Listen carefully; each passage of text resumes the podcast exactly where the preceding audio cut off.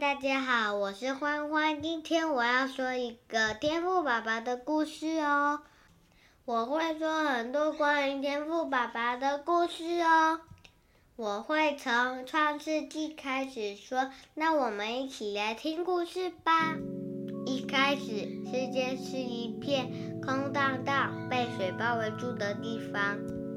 上帝说有有光，所以。光与黑暗就出现了，形成了白天与晚上。这是天地初开的第一天。第二天呢，上帝就说，水和水之间要有空气，水以上的地方叫做天空。第三天早上，水聚在一起的地方叫做海，没有水的地方叫做土地。上帝又吩咐说。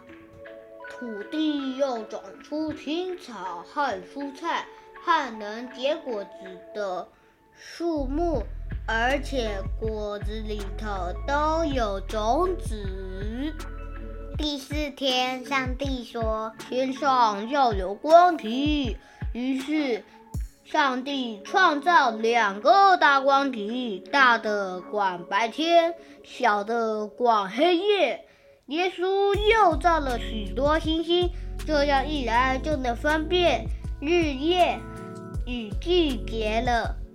第五天，上帝说：“又在水里与天空创造各种大鱼和鸟类，地上也要生出各种动物和昆虫。”第六天，上帝说：“所有的一切都造齐了，我们要按照自己的形象造人，并赐福给人，并且让人管理所有的生物。”上帝仔细的观察他亲手创造的一切，非常满意。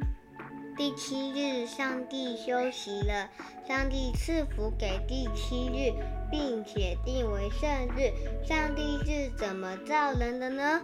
原来啊，是用地上的尘土造人，再将一口气吹到鼻孔里，他就成了有灵的活人，名叫亚当，并且安置在伊甸园里。